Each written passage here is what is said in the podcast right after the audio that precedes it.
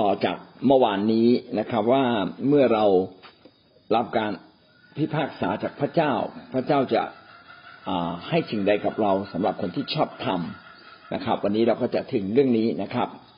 หน้าหนึ่งร้อยเก้าสิบรางวัลที่ได้รับนะครับเมื่อเราขึ้นสู่ฟ้าสวรรค์คนชอบธรรมเมื่อรับการพิพากษาเราจะได้รับอะไรแท้จริงการพิพากษานี้ไม่ใช่เป็นการพิพากษาลงโทษแต่เป็นการชี้ว่าเราจะได้รับรางวัลได้รับเกียรติยศได้รับชื่อเสียงอย่างไรสิ่งที่เป็นรางวัลจากพระเจ้านั้นไม่ใช่เป็นรางวัลทางกายภาพเหมือนกับมิติในแผ่นดินโลกนี้แต่เป็นรางวัลที่สามารถรับและสัมผัสได้ในฟ้าสวรรค์เป็นรางวัลฝ่ายวิญญาณเป็นพระสิริพระคัมภีร์บอกว่าเป็นพระสิริของพระเจ้าเป็นความงดงามตระการตาเป็นมงกุฎที่พระเจ้าจะส่งมอบให้กับเรานะครับในวิวรณ์บทที่ยี่สิบเอ็ดข้อสองก็ได้พูดถึงประเด็นนี้นะครับว่าข้าพเจ้าได้เห็นวิสุทธนครคือนครเยรูซาเล็มใหม่เลื่อนลอยลงมาจากสวรรค์และจากพระเจ้านครนี้ได้จัดเตรียมไว้พร้อมแล้วเหมือนอย่างเจ้าสาวแต่งตัวไว้สำหรับสามีพระพรที่ยิ่งใหญ่สำหรับผู้ชอบธรรมคนของพระเจ้าก็คือฟ้าสวรรค์นะครับซึ่งพระคัมภีร์ใช้คำว่าวิสุทธนครคือนครบริสุทธิ์หรือเรียกอีกชื่อหนึ่งว่านครเยรูซาเล็มใหม่อันนี้คือเยรูซาเล็มในแผ่นดินโลกไหมไม่ใช่นะครับหมายถึงนครที่มีพระเจ้าสถิตอยู่ด้วยกรุงเยรูซาเล็มเป็นเมืองที่พระเจ้าได้เลือกไว้ที่จะให้พระวิหารของพระเจ้าอยู่ที่นั่นและนามของพระองค์ก็อยู่ในพระวิหารดังนั้นพระเจ้าเนี่ยจึงใช้คำว่านครเยรูซาเล็มใหม่คือเมืองใหม่ที่มีพระเจ้านั้นเป็นศูนย์กลางเป็นแกนกลางพระเจ้าสถิตอยู่ในเมืองนั้นเลยเรียกว่ากรุงเยรูซาเล็มใหม่เพื่อเชื่อมโยงกับพระคัมภีร์เดิมที่จะเห็นว่าพระเจ้านั้นเป็นพระเจ้าองค์เดียวกันกับในพระคัมภีร์เดิมไม่ใช่เป็นพระเจ้าใหม่อะไรเป็นพระเจ้าเดิมนั่นแหละเพียงแต่เพียงแต่มาสำแดงในรูปของพระเยซูคริสต์และในวันที่พระเจ้าจะทรงอวยพรธรรมิกชนทั้งโลกนั้นพระเจ้าจะให้เมืองใหม่เกิดขึ้นก็คือนครเยรูซาเล็มใหม่ซึ่งในภาษาอย่างชาวบ้านบ้านบ้านของเราก็เรียกว่าสวรรค์นะครับดังนั้นอิสุทธนครก็คือสวรรค์นครเยรูซาเล็มใหม่ก็คือสวรรค์สวรรค์ก็จะเลื่อนลอยมาจากเบื้องบนและก็จากพระเจ้านะครับนครนี้จัดเตรียมไว้พร้อมแล้วเหมือนอย่างเจ้าสาวแต่งตัวไว้สำหรับสามีพี่น้องจำพระคัมภีร์ได้ใช่ไหมครับที่บอกว่าพระเยซูคริสต์นะครับจะเป็นเหมือนดั่งเจ้าบ่าวและคริสตจักรของพระเจ้านั้นเป็นเหมือนเหมือนอย่างเจ้าสาวในการแต่งงานนั้นเจ้าสาวจะแต่งตัวงดงามรักษาความบริสุทธิ์จนถึงวันที่เขาจะได้แต่งงานก็คือรอคอยเจ้าบ่าวนะครับเจ้าบ่าวก็จะมารับแล้วก็มีความภาคภูมิใจในเจ้าสาวเขาจึงพูดว่าเขาจึงพูดกันว่าได้แต่งงานนะครับคนที่ได้แต่งงานในความหมายของพระคัมภีร์มันว่าสมหวังชีวิตของคริสเตียนก็เช่นเดียวกันเมื่อเราอยู่ในทางของพระเจ้าอย่างถูกต้องนะครับวันสุดท้ายเมื่อเราจากโลกนี้ไปแล้วและถึงวันแห่งการพิพากษาพระเจ้าก็จะทรงให้บำเหน็จรางวัลแก่เราคือให้เราเข้าสู่แผ่นดินสวรรค์ซึ่งเป็นความบริบูรณ์เป็นเหมือนกับเราได้แต่งงานนะครับเป็นการรอคอยเจ้าบ่าวก็คือพระเยซูคริสต์หรือพระเจ้านั่นเองที่รอคอยเราทั้งหลายว่าเมื่อไหร่เราจะได้พร้อมที่จะเข้าสู่พิธีมงคลสมรสเข้าสู่พิธีแต่งงานวิวาห์กับพระองค์หมายถึงว่าเราจะได้อยู่กับพระองค์ตลอดไปสามีภรรยาเป็นสองคนก็จริงนะครับเริ่มต้นจากสองคนแต่พันผูกเป็นคนเดียวกันและอยู่กันจนชีวิตจะหาไม่นี่คือความหมายของครอบครัวและพระเจ้าจึงให้ความหมายนี้นะครับเพื่อเราจะได้เกิดความเข้าใจว่าในฟ้าสวรรค์ก็เช่นเดียวกันเราจะได้อยู่กับพระเจ้าซึ่งเป็นเหมือนดังเจ้าบ่าวของเราทั้งหลายนะครับก็คือมาพันผูกกันตลอดนิจนิรันดร์เป็นความพันผูกที่ลึกซึ้งนะครับถ้าอย่างในโลกเราแต่งงานก็ผูกพันทั้งร่างกายจิตใจจิตวิญญาณในฟ้าสวรรค์แล้วก็ผูกพันใน ระดับที่ลึกซึ้งนะครับแยกจากกันไม่ได้นะเป็นเรื่องที่เราจะอยู่กับพระองค์ตลอดไปเป็นนิจพระองค์เขาจะไม่ทิ้งเราเลยนี่ก็คือฟ้าสวรรค์ที่พระเจ้าได้จัดเตรียมไว้สำหรับคนที่รักพระองค์นะครับเราก็จะได้รับสิ่งเหล่านี้เป็นเหมือนกับเราได้แต่งงานนะครับเราเป็นหญิงสาวที่มีเจ้าของนะครับรอคอยเจ้าบ่าวและเจ้าบ่าวก็คือพระเจ้าที่เป็นความยิ่งใหญ่และสมบูรณ์ที่สุดก็จะโอบกอดชีวิตของเจ้าสาวไว้ก็คือเราทั้งหลายนะครับจะมากลับมาสู่อ้อมกอดของพระเจ้านิรันดร์กาลตลอดไปเรามาดูรางวัลที่พระเจ้าจะทรงมอบให้แก่ธรรมิกชนของพระเจ้านั้นมีอะไรบ้างสิ่งที่ยิ่งใหญ่ที่สุดนะครับก็คือชีวิตนิรันดร์ชีวิตนิรันดร์คืออะไรนะนะชีวิตนิรันดร์ก็คือชีวิตที่อยู่กับพระเจ้านะสนิทเป็นชีวิตที่ถ้าแปลตามตัวชีวิตนิรันดร์ก็คือชีวิตที่ไม่มีวันจบสิ้นนะครับเป็นชีวิตที่ไม่ต้องพบกับความตายอีกต่อไปไม่ต้องโศกเศร้าเสียใจแบบมนุษย์ในโลกนี้อีกต่อไปเป็นวันเป็นวันแห่งความชื่นชมยินดีเป็นวันแห่งความร่าเริงยินดีเป็นนิจตลอดไปนะครับสิทธิอันนี้ไม่ใช่เป็นสิทธิที่มนุษย์ทั่วไปจะได้รับจะได้รับต่อเมื่อเขาได้รู้จักกับองค์พระเยซูคริสต์ได้รับการยกโทษบาปเขาได้รับการตีตราไว้ภายในชีวิตเขาทันทีว่าเขาได้รับชีวิตนิรันดร์แล้วทันทีที่เราเชื่อเราได้เราได้รับชีวิตนิรันดร์แล้วแต่เป็นชีวิตนิรันดร์ที่ยังไม่ได้รับอย่างสมบูรณ์เราจะได้รับสมบูรณ์ก็ต่อเมื่อเราต้องจากร่างกายนี้ไปก่อนดังนั้นหลายคนจึงมีความชื่นชมยินดีว่าเราต้องเอ่อต้องจากร่างกายนี้คือต้องตายเขาไม่ได้เสียใจเลยเพราะว่าเขาจะได้ชีวิตที่ดีกว่าเรียกว่าชีวิตนิรันดร์ที่สมบูรณ์นะครับขณะที่อยู่ในโลกเราได้รับแล้วครับเราจะเห็นว่าชีวิตของคนที่มาเชื่อพระเยซูจะดีขึ้นดีขึ้นอย่างอัศจรรย์เคยทุกโศกก็ความทุกโศกก็หายเคยเจ็บปวดในจิตใจต่างๆเหล่านี้ก็รับการเยียวยานะครับชีวิตที่ดูเหมือนตกต่ำก็ค่อยๆดีขึ้นดีขึ้นเรากำลังได้รับชีวิตนิรันดร์ตามขอบเขตแห่งความเชื่อและแห่งการตอบสนองของเรากับพระเจ้าแต่เป็นชีวิตนิรันดร์ที่เป็นแค่น้ำจิ้มนะครับเป็นแค่น้ำจิ้มคือยังไม่ได้ทานเลี้ยงเลยนะครับเราจะไปทานเลี้ยงกันในฟ้าสวรรค์ดังนั้นชีวิตนิรันดร์ที่อุดสมบูรณ์แบบทุกสิ่งและมีพระเจ้าเป็นแกนกลางในชีวิตของเรานั้นก็จะเป็นชีวิตที่เราจะได้รับในฟ้าสวรรค์นะครับและพระเจ้าจัดเตรียมไว้สำหรับเรามัทธิวยี่สิบห้าข้อสี่สิบหกก็ได้เขียนดังนี้และพวกเหล่านี้จะต้องไปรับโทษอยู่เป็นนิจแต่ผู้ชอบธรรมจะเข้าสู่ชีวิตนิรันดร์คนที่ถูกพิพากษาก็จะมีสองประเภทด้วยกันประเภทแรกก็คือพวกที่เป็นคนอธรรมอธรรมก็คือชั่วร้ายนะครับทำไม่ถูกต้องตามน้ำพระทัยของพระเจ้าขี้โกงล่วงประเวณีชู้สาวเย่อหยิ่งนะครับลักขโมยโอ้ความชั่วร้ายทุกอย่างนะครับก็เรียกว่าการอธรรมนะครับถ้าคนอธรรมแล้วก็ไม่ได้รับการยกโทษจากพระเจ้าคือปฏิเสธ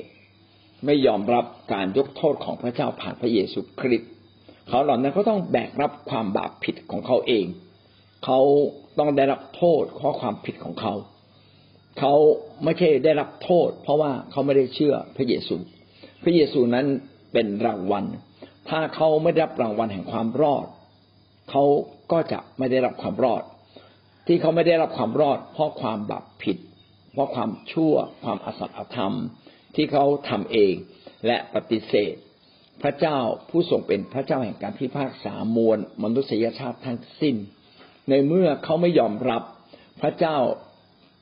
ผู้ทรงยุติธรรมในการพิพากษาก็ต้องพิพากษาอย่างยุติธรรมนะครับเขาต้องได้รับโทษเป็นนิจก็คือเขาต้องถูกผลักทิ้งลงในบึงไฟนรกแล้วก็มีไฟเผาผลาญอยู่เป็นนิจตลอดไปแต่ผู้ชอบธรรมจะเข้าสู่ชีวิตนิรันดร์ผู้ชอบธรรมก็คือธรรมิกชนก็คือคนที่เชื่อในพระเยซูคริสต์เมื่อเราเชื่อในพระเยซูคริสต์เรารับพระคุณแห่งความรอดนะครับก็เราก็ได้ ชื่อว่าเราชอบธรรมแล้วและความชอบธรรมก็จะเริ่มปรากฏขึ้นในตัวเรามากขึ้นมากขึ้นนะครับก็เราก็ต้องตั้งใจเมื่อเรามาเป็นคริสเตียนต้องตั้งใจที่จะเปลี่ยนแปลงชีวิตของเรานะครับให้เป็นคนที่ชอบธรรมมากขึ้นมากขึ้นหลายคนเขาก็เปรียบแบบนี้นะครับว่าเป็นเหมือนแมวกับหมูใช่ไหมครับแมวเนี่ยถ้าเราไปอาบน้ำแล้วก็เช็ดทำความสะอาดแมวแล้วแมวก็จะไม่ค่อยสกปรกอ่ะไม่ค่อยไป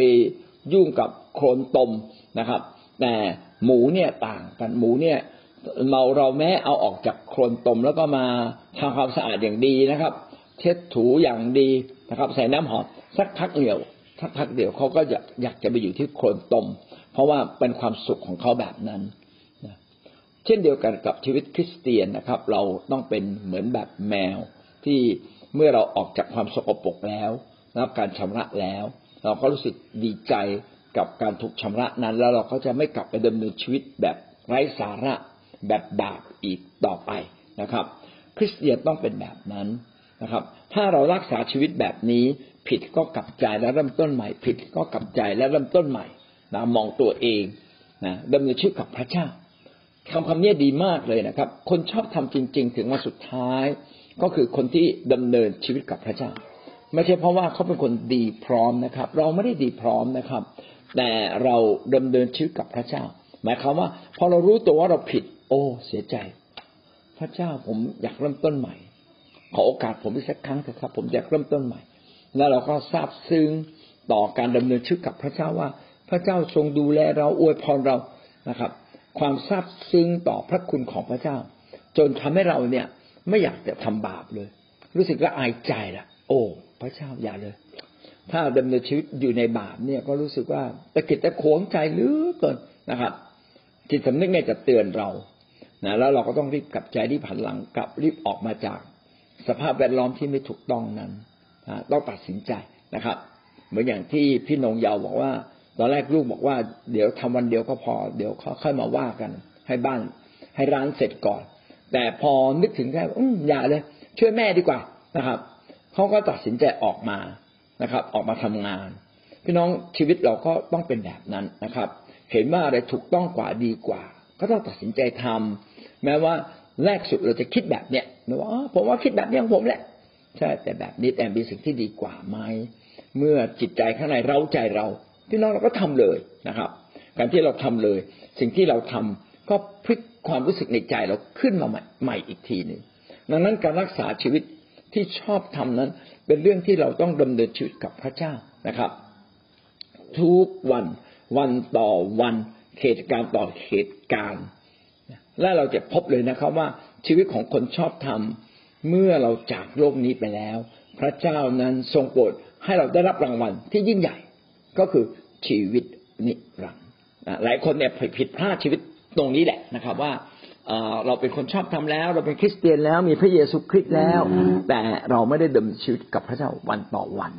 เราไม่ได้กลับใจเราไม่ได้เปลี่ยนแปลงตัวเราเองเรา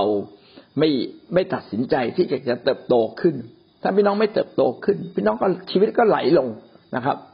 คนเขาภาษิตไทยเนี่ยดีนะเขาบอกเหมือนเข็นครกขึ้นเขาใช่ไหมครับเมื่อท่านเข็นไปสู่ที่สูงพอหยุดปั๊บมันไหลกลับเลยไอ้ครกนั้นมันจะมันจะทับตัวเราซะอีกนะครับ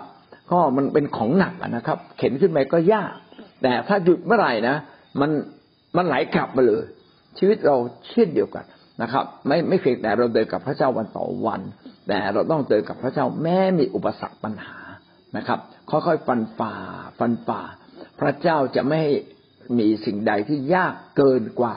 ที่เราจะทนได้และชนะได้อย่างแน่นอนนะครับค่อยๆฟันฝ่าไป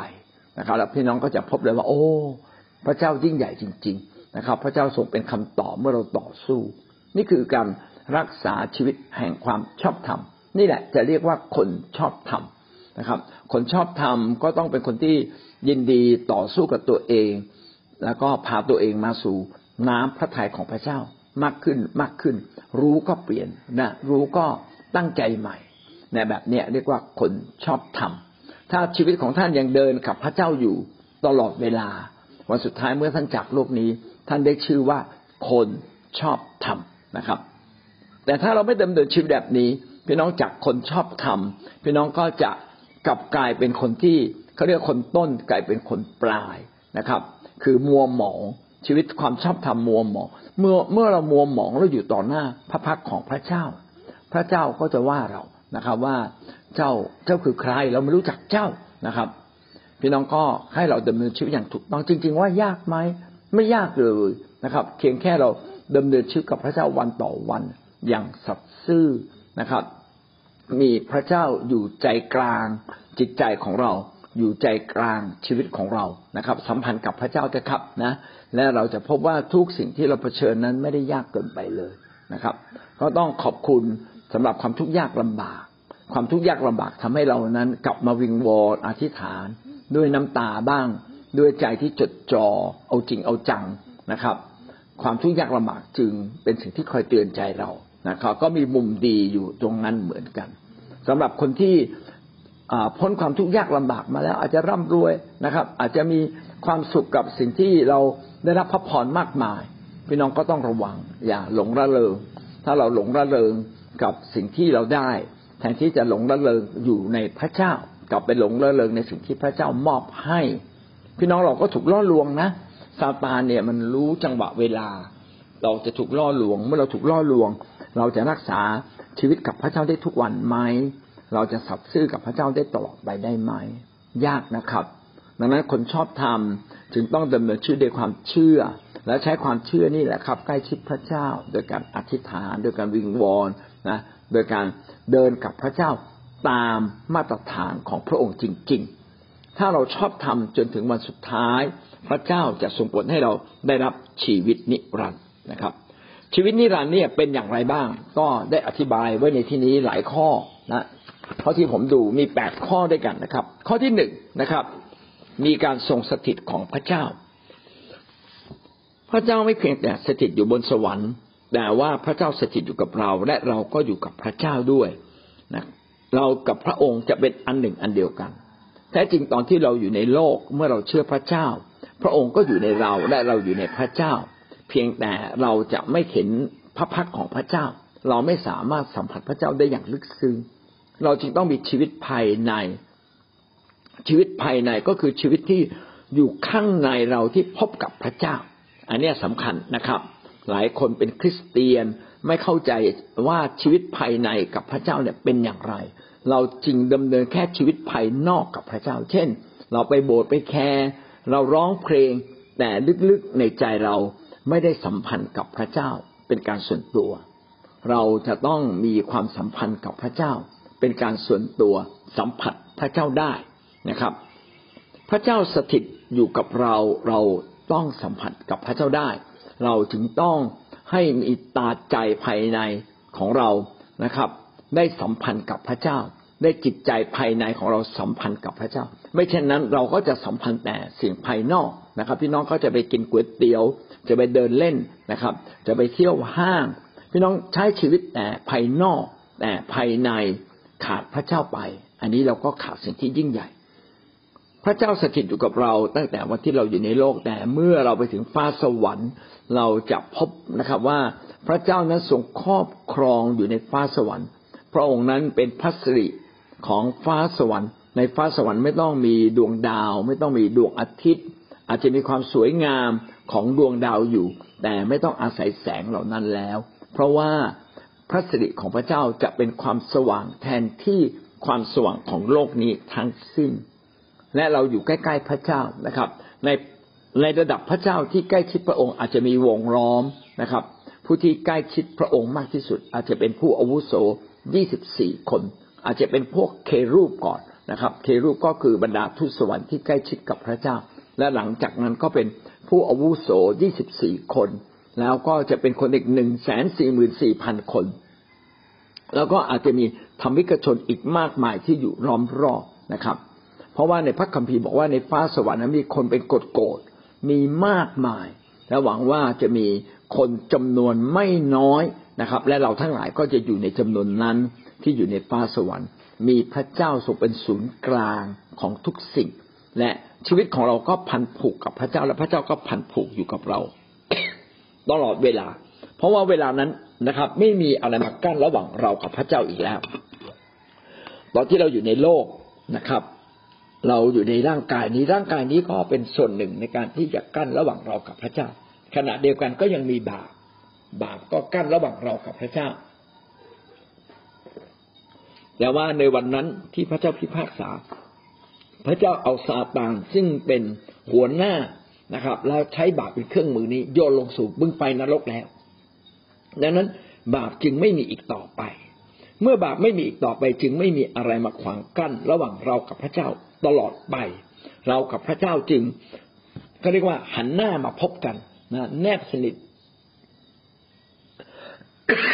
แนบสนิทนะครับสัมพันธ์กันอย่างสนิทพระคัมภีร์ได้กล่าวไว้นะครับวิวรณ์บทที่ยี่สิบเอ็ดข้อสามข้าพเจ้าได้ยินเสียงดังจากพระที่นั่งว่าดูเถิดพับพลาของพระเจ้าอยู่กับมนุษย์แล้วพระองค์จะสถิตกับเขาและเขาจะเป็นชนชาติของพระองค์และพระเจ้าเองจะประทับอยู่กับเขาและจะทรงเป็นพระเจ้านะครับพับพลาของพระเจ้าก็คือที่ประทับใช่ไหมครับที่ประทับของพระเจ้าหรือบัลลังก์ของพระเจ้านะครับก็อยู่ใกล้ชิดกับมนุษย์แล้วนะครับอยู่กับมนุษย์แล้วอยู่ด้วยกันเราเห็นกันแล้วนะครับพบกันแล้วนะครับพระองค์สถิตอยู่กับเขาเขาจะเป็นชนชาติของพระองค์พระเจ้าไม่เพียงแต่อยู่บนบัลลังก์ในพับพาที่เหนือฟ้าสวรรค์นั้นแต่พระเจ้าก็ยังสถิตอยู่กับเรา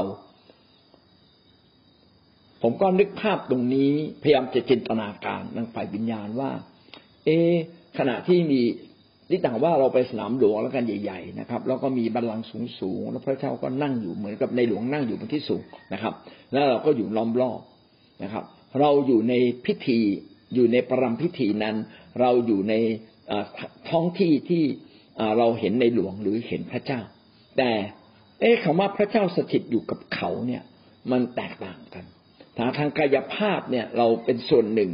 ในพื้นที่ใหญ่ๆซึ่งมีบัลลังก์ของพระเจ้าอยู่แต่ในฝ่ายอีกมิติหนึ่งแล้วกันอีกมิติหนึ่งเป็นมิติที่พระเจ้าสถิตอยู่กับเรามันเป็นเรื่องแปลกนะครับว่าเราไม่เพียงแต่อยู่ในอยู่ในแวดวงที่มีพระเจ้าทรงครอบครองหรือปกครองแต่พระองค์นั้นก็เป็นส่วนหนึ่งในชีวิตของเราแสดงว่าชีวิตภายในที่เราอยู่ในโลกแล้วเราสัมพันธ์กับพระเจ้าเป็นเนี่ยไปถึงฟ้าสวรรค์เราจะพบเลยว่าจิตใจของเราเนี่ยมีวิญญาณจิตของพระเจ้าครอบครองอยู่ภายในไม่ไม่ใช่จิตวิญญาณแบบมนุษย์ที่อ่อนแออีกต่อไป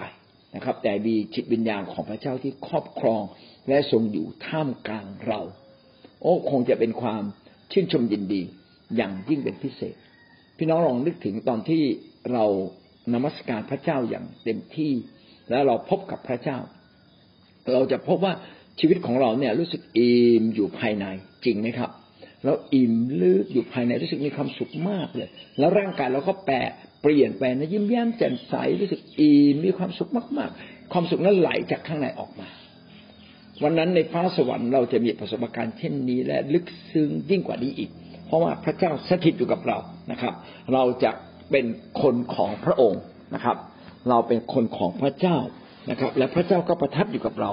ทรงเป็นพระเจ้ายิ่งใหญ่มาเน้นอีกทีหนึ่งว่าทรงเป็นพระเจ้าก็คือพระองค์นั้นทรงมีชีวิตอยู่เหนือเรามีชีวิตของพระเจ้าที่ครอบครองเรานะครับทรงเป็นพระเจ้าของเราไม่ได้พึ่งพากำลังของเราอีกต่อไปแล้วนะครับตอนที่เราอยู่ในโลกเราต้องพึ่งพากำลังของเราเองต้องเดินเขินด้วยกำลังของเราต้องกินข้าวเองถูกไหมครับบางคนบอกว่าใช้สายยางเอาละก็โอเคเราต้องอาศัยสิ่งภายนอกแต่เมื่อเราอยู่ในฟ้าสวรรค์พระองค์กับเรานั้นจะเป็นอันหนึ่งอันเดียวกันแต่ฤทธานุภาพและความยิ่งใหญ่ของพระเจ้าจะครอบครองอยู่ในชีวิตของเรานะครับเป็นส่วนหนึ่งในชีวิตของเราและทรงเป็นพระเจ้าที่ยิ่งใหญ่ของเรานิจนิรันดร์ตลอดไปวิวรณ์ยี่สิบสองข้อสี่ถึงข้อห้าเขาเหล่านั้นจะเห็นพระพักพระองค์และพระนามพระนามของพระองค์จะประทับอยู่ที่หน้าผากของเขากลางคืนไม่มีอีกต่อไปเขาไม่ต้องการแสงตะเกียงหรือแสงอาทิตย์เพราะว่าพระเจ้าทรงเป็นแสงสว่างของเขาและเขาจะครอบครองอยู่ตลอดไปเป็นนิจครับประเด็นที่หนึ่งก็คือเราจะเห็นพระพักตร์พระองค์ เราจะสามารถสัมพันธ์กับพระเจ้านะครับแบบเห็นหน้าเห็นตาพระองค์ชัดๆเมื่อเราอยู่ในโลกนะครับเราไม่สามารถพบกับพระเจ้าแบบหน้าต่อหน้าตาต่อตาในพระคัมภีร์เขียนไว้มีผู้เดียวที่พบกับพระเจ้าใกล้ชิดที่สุดก็คือโมเสสนะครับได้สนทนากับพระเจ้าปากต่อปากคือใกล้ชิดกันมากแต่ก็มีบางครั้งที่เมื่อพระเจ้ามาสำแดงแก่โมเสสโมเสสยังต้องหลบอยู่ในซอกหินเลยนะครับแล้วก็พระเจ้าก็เอามือเนี่ยบังโมเสสไว้เพื่อไม่เห็นหน้าพระองค์เห็นแต่หลังของพระองค์เท่านั้นแต่เมื่อเราอยู่ในฟ้าสวรรค์พี่น้องเราสามารถเผชิญหน้ากับพระเจ้าเพราะเราไม่มีบาปแล้วเราเผชิญกับความบริสุทธิ์แล้วก็ไม่ตายเราสามารถพบกับพระสิริความงดงามความโอ้อาตระการตาของพระเจ้าโดยตรงนะครับผมคิดว่าคงจะเป็นความสวยงามไม่มีภาพอะไรที่สวยงามเท่ากับพระพักตร์ของพระเจ้าที่เปี่ยมด้วยความรักและเมตตานะครับพระนามของพระองค์ประทับอยู่ที่หน้าผากของเขาพระเจ้านั้นไม่เพียงแต่ประทับอยู่ที่บัลลังก์แต่พระเจ้าประทับอยู่ข้างในตัวเขาขณะเดียวกันพระเจ้าก็ประทับนะครับมีนามของพระเจ้าก็คือยี่ห้อหรือตราของพระเจ้านะครับประทับอยู่ที่หน้าผากอยู่ที่หน้าผากก็คือพระเจ้ามีตีตราประทับนะครับว่าเราคือคนของพระเจ้าเราไม่ใช่คนของโลกอีกต่อไปซาตานไม่มีสิทธิ์อีกแล้วเพราะว่าซาตานถูกจับทิ้งลงไปในบึงไฟนรกนะครับเราทุกคนจะมีตราของพระเจ้าคือมีพระเจ้าที่สถิตอยู่กับเราให้ปรากฏชัดอยู่ที่ใบหน้าของเราเราจึงเป็นคนของพระเจ้าและพระเจ้าเป็นพระเจ้าเหนือเรานะครับกลางคืนไม่มีอีกต่อไปแน่นอนครับในฟ้าสวรรค์เต็มด้วยพระสิริความงดงามความสง่างามของพระเจ้าจึงไม่ต้องการใช้ตะเกียงหรือแสงอาทิตย์อีกต่อไปนะครับว่าเพราะว่าพระเจ้านั้นเป็นพระสิริเป็นความสว่างแท้ของเราทั้งหลายเขาจะครอบครองอยู่ตลอดไปเป็นนิจหมายความว่าเราจะอยู่ในฟ้าสวรรค์ได้ครอบครองร่วมกับพระคริสต์นะครับนี่คือการครอบครองเราจะได้ปกครองร่วมกับพระคริสต์คำนี้อาจจะมีความละเอียดอ่อนซึ่งซึ่งแตกต่างกันในการอธิบายนะครับแต่ว่ากำลังบอกว่าเราได้มีสิทธิ์ในฟ้าสวรรค์เราก็จะมีสิทธิ์ในฟ้าสวรรค์ตลอดไปนะครับและเราจะรับการครอบครองจากพระเจ้าและเราก็ครอบครองฟ้าสวรรค์ร่วมกับพระองค์ด้วยเราเป็นส่วนหนึ่งของพระองค์โอ้ขอบคุณพระเจ้าเลยเมื่ออธิบายตรงนี้แล้วก็เกิดความชื่นใจว่าเมื่อเราขึ้นสู่ฟ้าสวรรค์เราไม่ใช่ผู้เล็กน้อยเราเป็นส่วนหนึ่งของฟ้าสวรรค์นะครับขอบคุณพระเยซูและพระองค์ก็เป็นพระเจ้าในชีวิตของเราอย่างเต็มบริบูรณ์ประทับอยู่ในเรานะครับเหมือนกับที่บอกว่ามีตราอยู่ที่อยู่ที่หน้าผากของเรานี่คืออันดับแรกนะครับเราจะได้สถิตอยู่กับพระองค์เป็นความสุขบริบูรณ์อันหาที่สิ้นสุดไม่ได้นะครับในฟ้าสวรรค์ขอบคุณพระเจ้านะครับนี่คือข้อที่หนึ่งย่อยนะครับ